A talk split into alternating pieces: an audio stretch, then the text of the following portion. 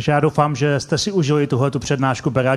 Bear Gross v té přednášce říkal o pozitivní síle skaltského hnutí a já jsem si říkal, že by bylo moc prima, kdybychom využili tuhle příležitost, abychom se trochu podívali na to, co se můžeme naučit o spiritualitě a vůdcovství ze skátského hnutí. A, je mojí vzácnou, vzácnou příležitostí a privilegiem přivítat mezi námi mého přítele dlouholetého a předního českého teologa Pavla Hoka, a, který napsal několik zajímavých knih. Pavel je teolog, který se zajímá o průsečík mezi kulturou a mezi teologií a, píše knihy, které jsou na tohle téma.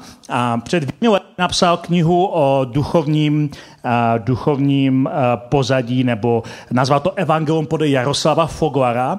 A myslím, že tady je mnoho lidí, kteří četli něco od Foglara, Foglarovky. Máme tady nějaké čtenáře Foglarovek? Jo, super. No, jsme na tom vyrostli. A, a Pavel tady v této knižce rozebírá, a, co rozechvívá českou duši, a, když čte Foglara. Myslím si, že to je velmi zajímavé a, a poučné. A letos vydal novou knihu, která se jmenuje Evangelium lesní moudrosti, a, kde na životopisu a, Ernesta Setona, zakladatele scoutingu, a, rozebírá právě spiritualitu scoutingu. A myslím, že to je fantastická kniha. My jsme moc vděční za to, že Pavel přijal naše pozvání a je tady s námi dnešní večer a já bych s tím rád udělal trochu krátký rozhovor a já vás tě poprosil, abyste ho pořádně mohli přivítat mezi námi.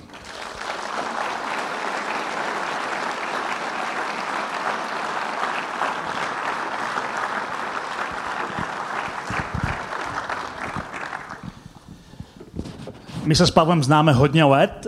Pavel dokonce býval chvíli můj spolužák, pak chvilku můj učitel, a, a takže a, máme spoustu zajímavých zážitků, které nebudeme rozebírat, ale a, ty knižky jsou velmi zajímavé. Já jsem četl od tebe těch knížek mnohem víc. Proč jsi se rozhodl pustit do tohle tématu těchto dvou knih? Lukáši, už si to vlastně naznačil v téhle zemi z nějakého důvodu právě knížky Jaroslava Foglara a taky knížky a vůbec působení Ernsta Tomsna Sítna eh, působí mimořádně silným vlivem. Eh, na mě konkrétně jako 12-letého, 13-letého chlapce tak silným vlivem, že to úplně otřáslo moji existencí. Ten úplně nejjednodušší důvod, proč jsem ty dvě knížky napsal, byla moje neobyčejně silná, hluboká, můžu říct, duchovní zkušenost nad stránkami eh, jaksi Foglarových knih a taky nad dvěma divochy od Ernsta Thompsona Sítna. Takže eh, když jsem zjistil, kolik mých známých přátel eh, vlastně mělo podobně přelomovou, proměňující zkušenost, s Jaroslavem Foglarem, s Ernestem Tomsnem Sítnem, tak mi přišlo, že určitě je tady něco, něco, co se nějak týká tajemství české duše, co by stálo za proskoumání. A proto jsem napsal ty knížky. Uh, to je skvělý důvod. A jestli se nepletu, ty jsi v té době nebyl věřícím člověkem, uh, když jsi začal číst uh, knížky Foglara nebo Sítna. Ne, já jsem naopak vlastně v té době prožíval něco neobyčejně silného, proto jsem neměl pojmenování. Teprve o mnoho let později, když mě moji milí přátelé přivedli až na práh křesťanské víry, tak když jsem se díval zpátky, tak jsem nemohl než říct, že to vlastně byla duchovní zkušenost. Já bych tehdy asi opatrněji řekl, že to byla zkušenost setkání s krásou, s něčem, co mě opravdu rozechvívalo teda v, hlub, v hloubce mojí osobnosti, ale já jsem proto neměl slova. A tím pádem až teprve při tom pohledu zpátky eh, se mi zdálo a v rozhovorech s mnoha dalšími lidmi, kteří podobným způsobem na cestě duchovního hledání vlastně prožilo, prožili něco neobyčejně silného se scoutingem nebo trampingem nebo sítnem nebo foglarem, tak jsme se nějak začali společně učit to pojmenovávat. A ty jsi také jeden jestli tak můžu říct, předních českých odborníků na dílo C.S. Luise. Napsal si o něm několik knih z různého pohledu. Je to hledání krásy, nebo ta krása, která tě oslovila, stejná právě v díle C.S. Luise pro tebe? Já se přiznám, že dokonce mám jednu kapitolku v té knížce o Foglarovi, která se pokouší C.S. Lewisa a Foglara trošičku srovnat uh, přes mnohé rozdíly. Já si myslím, že ta hluboká intuice, která opravdu nějak eh, jakoby prochvívá uh, tím dílem Jaroslava Foglara, je nakonec vlastně velmi blízká tomu, co C.S. Lewis míní, když říká, a říká to i o vlastním duchovním hledání, že setkání s krásou probouzí v srdci člověka touhu, kterou nic pozemského nedokáže naplnit. On je přesvědčený o tom, že například úžas nad krásou přírody, tak jak to typicky čtenáři Foglarových knížek nebo skauti zažívají prostě uprostřed divočiny. Že úžas nad kráskou, krásou přírody je často počátkem duchovní cesty. Že to je něco tak zásadního, co člověka dovede až na práh duchovní zkušenosti. Může, nemusí, ale může. Já. Myslím, že mnozí z nás máme podobnou zkušenost. Pojďme se podívat na toho sítna trochu víc podrobně na ty dvě oblasti, které jsem zmínil, které jsou pro nás jako účastníky GOS Summitu zajímavé, to je vůdcovství a duchovnost, spiritualita. V té knize Evangelium pod moudrostí tam píšeš, že Seaton se nebál píchnout do vosího hnízda, že jedna z věcí, která mu nezískává moc přátel, byla jeho neustálá kritika a připomínání nespravedlnosti, které bílí přistěhovalci učinili na indiánech. Hodně zpropagoval indiánský život a vůbec duchovnou spiritualitu indiánů. Já osobně si myslím, že to je jedna z nejdůležitějších věcí ve vůdcovství, že se vedoucí nebojí postavit někdy proti davu, proti tomu, co chce většina a stojí za pevnými principy nebo pevnými hodnotami. Myslíš si, že scout jako takový vede právě k takové odvaze postavit se proti většině a stát si za hodnotami?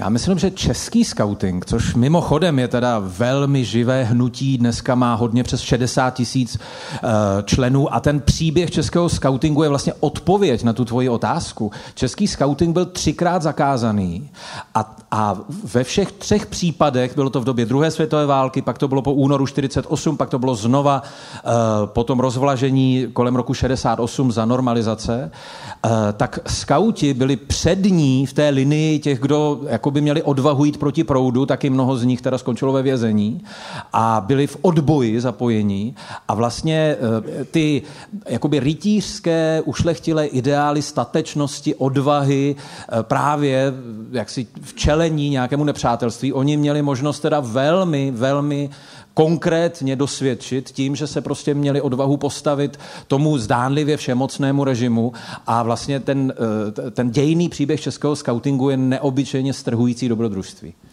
Také v té knize rozebíráš eh, trochu historii scoutingu, eh, ta, ta britská větev a americká větev a, a asi na to nemáme tolik času dneska rozebrat tuhle tu část, ale eh, říká, že scouting jako takový, to hnutí, které to vlastně moudrosti v Americe hodně trpělo tím, že Seaton měl nedostatek organizačního nadání a píšeš tam doslova, že se ukázalo, že úspěšné hnutí nemůže stát na jednom člověku, ani kdyby to byl sebevětší genius. Zkusme se na chvilku toho zastavit na této organizační stránce. Ano, Seaton byl eh, výjimečný člověk a skoro se dá říct, že až příliš výjimečný. On byl obdarovaný v několika, jaksi byl vynikající literát, vynikající malíř a organizační nadání příliš neměl. Ono se mu nepodařilo kolem sebe vybudovat tým spolupracovníků, kterým by posléze mohl předávat úkoly a zodpovědnosti. Takže to hnutí lesní moudrosti bylo vlastně ohroženo tím, že to bylo do nějaké míry hnutí jednoho muže, přestože vynikajícího a skvělého. A nakonec ten Sítnův odkaz lépe vlastně uh, přetrval a rozvinul se v tom hnutí uh, Boy Scouts of America, tedy tom mainstreamovém skautském hnutí, kde byli lidé s daleko většími dovednostmi, co se týče delegování autority, týmové práce, um, vytvoření prostě dobrého funkčního uh, zarámování tomu, aby tak velké hnutí, které má dneska 50 milionů stoupenců, um, takže splnilo sny těch zakladatelů. Oni chtěli změnit svět, jo? oni neměli malé cíle, oni chtěli změnit svět, ono se to stalo. Akorát, že samozřejmě sami měli, Baden Powell v Británii a, a Seaton taky svoje lidské nedostatky, ale naštěstí teda se podařilo te, teda tomu hnutí dát taky obdarování některých dalších, kteří pak kráčeli v jejich stopách. Myslím si, že tenhle ten princip vidíme v mnoha historických obdobích. Vidíme dokonce v Bibli ten princip, že opravdu ve vůdcovství je to, co zůstane v lidech, které jsme vychovali. Někdy, když jsme na půdě církve, tak jsem slyšel mnohokrát vyučování nebo kázání o Jozuové generaci. Že Jozová generace to byla skvělá generace, protože Jozue dobil zasybenou zemi. Na rozdíl od Mojžíše, který se tam plácal 40 let po poušti. Ale když se na to dívám z odstupu, tak si myslím, že Mojžíš byl lepší vedoucí než Jozue, protože Mojžíš vychoval Jozueho a když Mojžíš byl pryč, Jozue ten národ vedl dál. Když to, když Jozue umírá, tak uh, ta ty stránky Bible, ten příběh říká, že, ta, že tam nebyl nikdo, kdo by vedl dál a že si lidé dělali, co uznali sami za vhodné ve svých očích, protože skutečné vůdcovství není o tom, že někdo skvěle něco získá, ale že vychová také další lidi okolo sebe. A myslím, že to je dobrý příklad. S tím úplně souhlasím. On Seaton uh, vlastně neměl čas, vzhledem k tomu, co všechno pořád dělal a prakticky se celý svůj dlouhý život nezastavil, tak si žel teda nevyčlenil čas, aby prostě vychoval učedníky. Aby předal, tak jako Mojžíš Jozuovi, uh, tím sdílením života uh, to podstatné aspoň několika lidem, kteří by se mohli postavit do mezery po tom, co odešel na věčnost. A, a to byla určitá slabina. Přitom paradoxně uh, silný důraz dával na komunitu, společenství, na tu skupinu, která byla okolo něho, uh, takže bych, uh, bychom čekali, že někoho tam vychová. Ano, on totiž uh, opravdu obdivoval na, na původních obyvatelích Ameriky um, to, jakým způsobem ta kmenová společenství opravdu drží pohromadě. Jo? On byl tímhle opravdu nadšený, jak, jak prostě uh, v tom kmeni, který jako velká rodina, prostě děti, seniori, maminky, tetičky, strýčkové, prostě tvoří takové předivo vztahů a pro něj, a to byla jeho geniální intuice, to je naprosto klíčový princip výchovy dětí a mládeže, aby to bylo takhle v rámci přediva vztahů, protože formují nás vztahy a tudíž scouting to není záležitost pro osamělé běžce. Tam se vždycky pěstuje týmový duch, tam se vždycky vlastně všecko to nejvíc formující odehrává ve společenství. A tím, že on vlastně přišel s tím vynálezem tábora jakožto modelu indiánské osady, kdy to je jakoby miniatura světa, kde se vlastně eh, všichni učí jaksi soběstačnosti a tak dále, ale taky týmové spolupráci, no tak dneska říkají odborníci na lidské zdroje, že když má někdo v kurikulu víte, že byl, že byl ve skautu, tak má několik bodů navíc, protože ti, kdo tím skautingem prošli, tak se na pozici manažerů, na pozici ajťáků, na pozici lidí, kteří vlastně s životem v divočině v pracovně nemají nic společného, ale oni si osvojili ten vějíř dovedností, který žádným jiným způsobem podle všeho nejde dětem a mládeži předat. Možná teď někdo tady z našich posluchačů se ptá, jestli existuje možnost do scoutu přihlásit i v pozdním věku. Když to má takové skvělé výhody, jako jsou body navíc eh, pro získání nějaké dobré funkce, ale dává to naprostý smysl. Když se člověk naučí pracovat eh, v mádí, ve skupině, naučí se delegovat, přijímat, eh, dávat, spolupracovat, tak je to ohromná věc. Myslím, že právě tohle nebo něco jiného byl jeho největší příspěvek pro rozvoj mladých lidí? Já si myslím, že eh, tady se dotýkáme dalšího společného znaku eh, Ersna Thompsona Sítna globálně a Jaroslava Foglara hlavně tady u nás. Oni totiž dokázali vypracovat takový um, výchovný model doprovázení dětí a mladých lidí na té strastiplné cestě ke zralosti a dospělosti. Ale model, který byl strhující dobrodružství, kdy se ty děti o to prali, aby mohly pracovat na zušlechťování charakteru. Děti, které byly zvyklé na to, že jim někdo prostě moralizuje ve škole a že je to šílená nuda a že to je teda přinejmenším velmi nepřitažlivé, tak najednou dostali příležitost stávat se rytíři a bohatýry a ženy statečnými, ale v prostředí, které bylo prostě, které naplňovalo nadšením a e, zdolávání překážek a těch výzev v divoké přírodě a tak dále se stalo takovým jakoby geniálním nástrojem opracovávání charakteru. To si myslím, že je opravdu jakoby myšlenka, která do dneška, jak říkají vývojoví psychologové a odborníci na zážitkovou pedagogiku, v podstatě je stále znovu ověřována jako, jako velmi funkční. A modrý život, bobříky Přesně a mnozí z nás. Je vidět, že jsme vyrůstali ano. pod stejnými křídly. ano, ano. Pojďme se na chvilku zastavit u té spirituality. Zmiňuje, že hodnoty jako láska k přírodě, nedůvěra k instituci církve, odpor k válce a rovnostářské pojetí je něco, v čem si to rozumí české duši. Většina lidí, ne všichni, ale většina lidí v téhle místnosti jsou vedoucí v církvi, mám tady také lidi z biznesu a sociální sféry.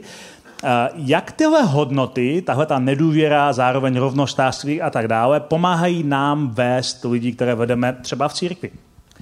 Uh, Seaton byl ve skutečnosti velmi mile překvapen, když zjistil při své návštěvě Československa v roce 36, že to vypadá, že tahle země je zas, země zaslíbená pro jeho učení. Jo? Že nikdo mi tak nerozumí jako Češi. Jo? To, to prostě byl jeho dojem, jo? protože tady skutečně zbudil větší odezvu než ve své vlasti.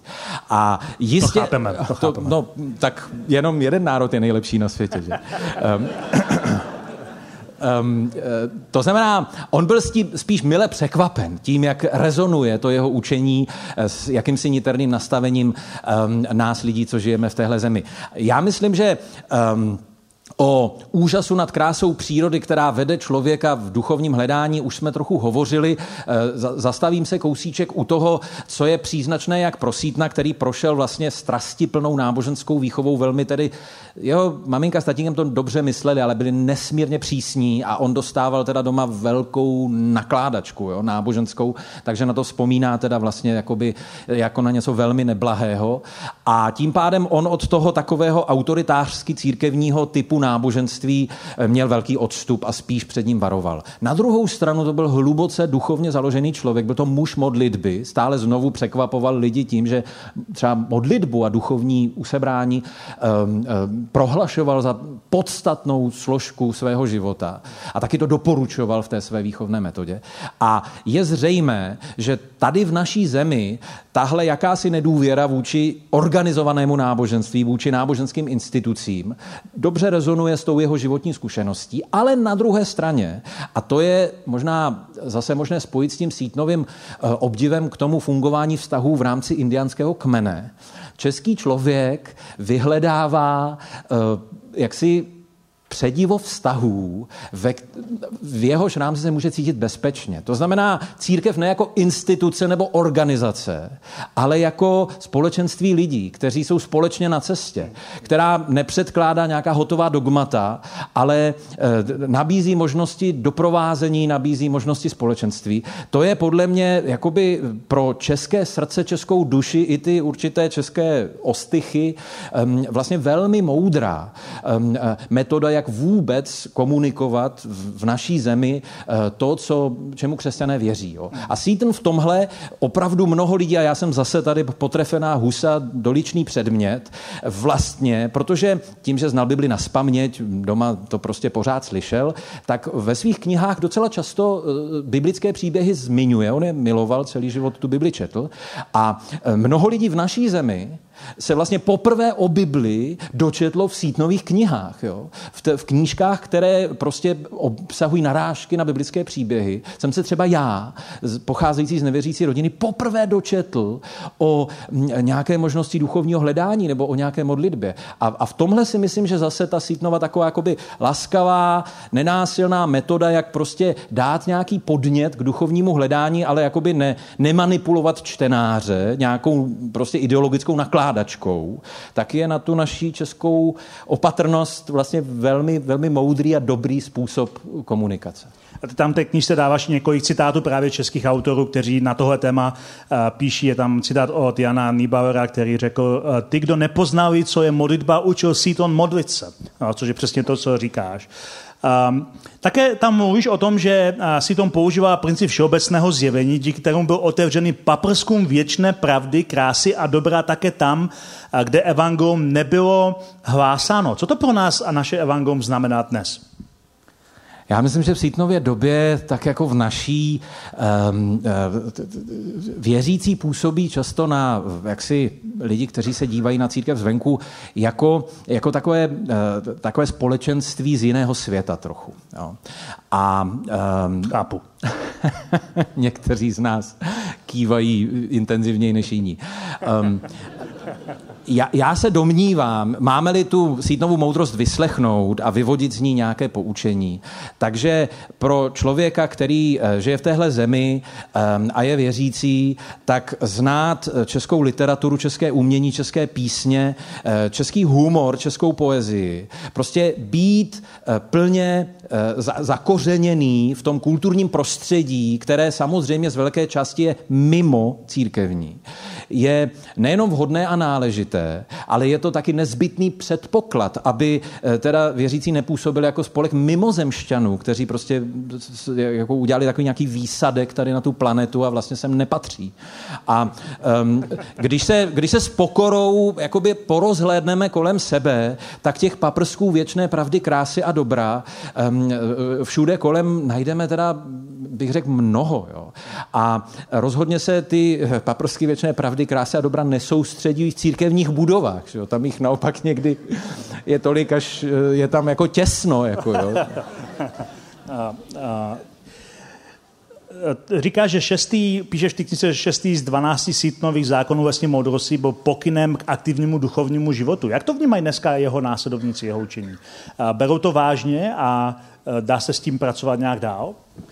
Mně se moc líbilo, co si říkal na úvod téhle konference, protože kdyby tady byl s námi Seaton, tak tomu zatleská. Jo? Seaton totiž na jednu stranu považoval duchovní rozměr lidského života za důležitý. On vždycky říkal, že podstatným um, principem jeho výchovné metody je nabídnout, um, um, nabídnout nějaký odstupňovaný růst tělesné, duševní, společenské a duchovní dimenzi toho, kým jsme. Všem čtyřem jo, a žádnou nevynechat. Na druhou stranu ale přál maximální svobodu každému v tom, kde se zrovna na té cestě duchovního hledání na, nachází. Takže on na jednu stranu povzbuzuje k aktivnímu duchovnímu hledání, ale vlastně nenabízí žádnou konkrétní věrouku, ne, nehlásá žádnou náboženskou nauku a v podstatě to z velké části nechává na člověku jeho svědomí, jeho otevřenosti a taky tomu, co může teda s čistým svědomím přijímat.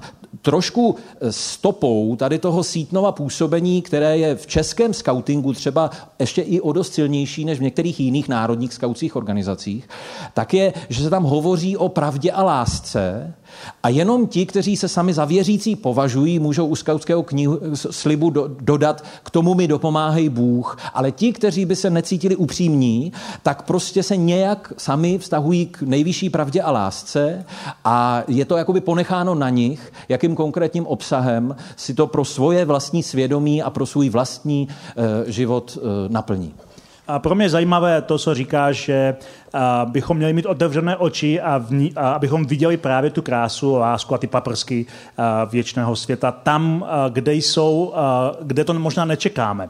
A myslím si, že právě ty knihy, které napsal Foglar nebo Seaton, byly knihy, které mě osobně, když jsem četl jako dítě, pomohly hledat na nepravděpodobných místech spiritualitu, kterou jsem nenacházel ve své církvi. Zmiňuješ se v knize také poutavě, docela myslím, že tam jedna kapitola celá je na to téma, kde popisuješ v rozchod s kalvinismem a ty, kteří znají moji teologii, tak ví, že se tomu vůbec nedivím. Ale zároveň tam píše, že rozchod s kalvinismem nebo rozchod s křesťanstvím. A píšeš konkrétní důvody, proč. Mohl bys to trošku víc ještě rozebrat? Ten kalvinismus eh, je sítnovo označení toho skličujícího domácího prostředí, o kterém on opravdu mluví teda jako eh, s veškerou úctou k rodičům, ale, ale jako o něčem, co teda jakoby vlastně eh, jakoby z toho potřeboval vysvobodit. V podstatě to vnímá jako žalář. Jo? A vlastně právě uprostřed divoké přírody, uprostřed krásy stvoření on vlastně nacházel um, um, jakousi vnitřní svobodu a jaké, jakousi možnost teda um, autenticky um, se rozvíjet uh, na rozdíl od té skličující atmosféry u nich doma, která byla opravdu velmi přísně viktoriánsky, puritánská, prostě v tom nejhorším slova smyslu, které, který si můžeme představit. Ale um, jak už jsem říkal, Seaton celý život byl mužem modlitby. Byl to člověk, který eh, miloval biblické příběhy a ve všech jeho knihách se prostě eh, objevují eh, tak četné narážky na Bibli, že dokonce někteří překladatelé, kteří Bibli neznají, jakoby nerozeznají, že on tady zrovna mluví o apoštolu Pavlovi nebo o Saulových oslicích a teď tam někdy do toho překladu dají nějakou neúplně šťastnou věc, protože vlastně... Máš nějaký příklad napadá tě, vzpomínáš si na něco? Já vím, že jsi v knižce psal nějaké příklady, ale... Um, no, on, například, že uh, Seaton hovoří o tom, že člověk je stvořen k božímu obrazu. To je, to, je, to je stará, dobrá biblická věta z knihy Genesis, důležitý koncept toho, že my lidé jsme stvořeni k božímu obrazu. Um, a uh, v českém překladu téhle jeho věty je, že, že člověk uh, vypadá jako boží představa takhle nějak. Jo. To prostě vůbec to nedává smysl, protože t, jako by tam nebyl rozeznán ten, ten význam nebo ta narážka. A um, Seaton právě proto, že ten jeho celistvý model výchovy zahrnuje tu duchovní dimenzi um, jaksi lidského rozvoje jako naprosto podstatnou, um, tak je vlastně v tom našem sekulárním prostředí, v tom našem prostředí, které je uh, jakoby celkem rekordně necírkevní, paradoxně, překvapivě, vlastně duchovním učitelem. Jo? Protože většina nás, českých dětí, vlastně začíná z nuly, nebo začíná někde u Foglera a u Sítna, tak vlastně um, jsou to právě ty, ty podněty. Um, konec konců tady teď mě padá zrak na, na obrázek z jedné Foglarovky, která mě kdysi v dětství taky velmi oslovila právě tím, je to chata v kotlině, že prostě docela důležitou jevovou linkou je tam, že se ten chlapec Ludva vždycky, vždycky modlí na nějakém si kopci. Pro mě to byla jedna z prvních zmínek o modlitbě v životě, co jsem četl ve 13. Jo. A podobně u toho sítna. Jo. A on takovýmhle způsobem teda vlastně velmi tak jako nená, nenásilně nechá tomu čtenáři svobodu, ale stále znova mu dává podněty také i k duchovnímu hledání. Podle něj člověk není celý, a v tomhle je Seaton ještě daleko důraznější než Foglar. Ten, ten je v té věci velmi plachý. Ale Seaton velmi jednoznačně má za to, že rozvíjet jenom tělesnou, duševní a společenskou stránku člověka prostě není splněný úkol, protože je tady ta duchovní, která je podstatná, bytostně důležitá a člověk bez ní není úplně tím, čím má být. Já myslím, že těmi dvěmi knihami si splnil takový trochu dluh vůči těm dvěma autorům, kteří tě formovali na duchovní cestě na začátku. Je to prima čtení, které každému z vás doporučuji, abyste si přečetli. Ještě jsem doufal, že by si napsal Evangelium podle Karla Máje, ale to si říkal, že si na tom na rozdíl ode mě moc nevyrůstal. Takže kdyby náhodou někdo z vás chtěl pokračovat v Pávových šlepějích a napsal by pokračování podle Karla Máje, budu za to velice vděčný. Děkuji, Pavel, za to, že jsi přijal naše pozvání.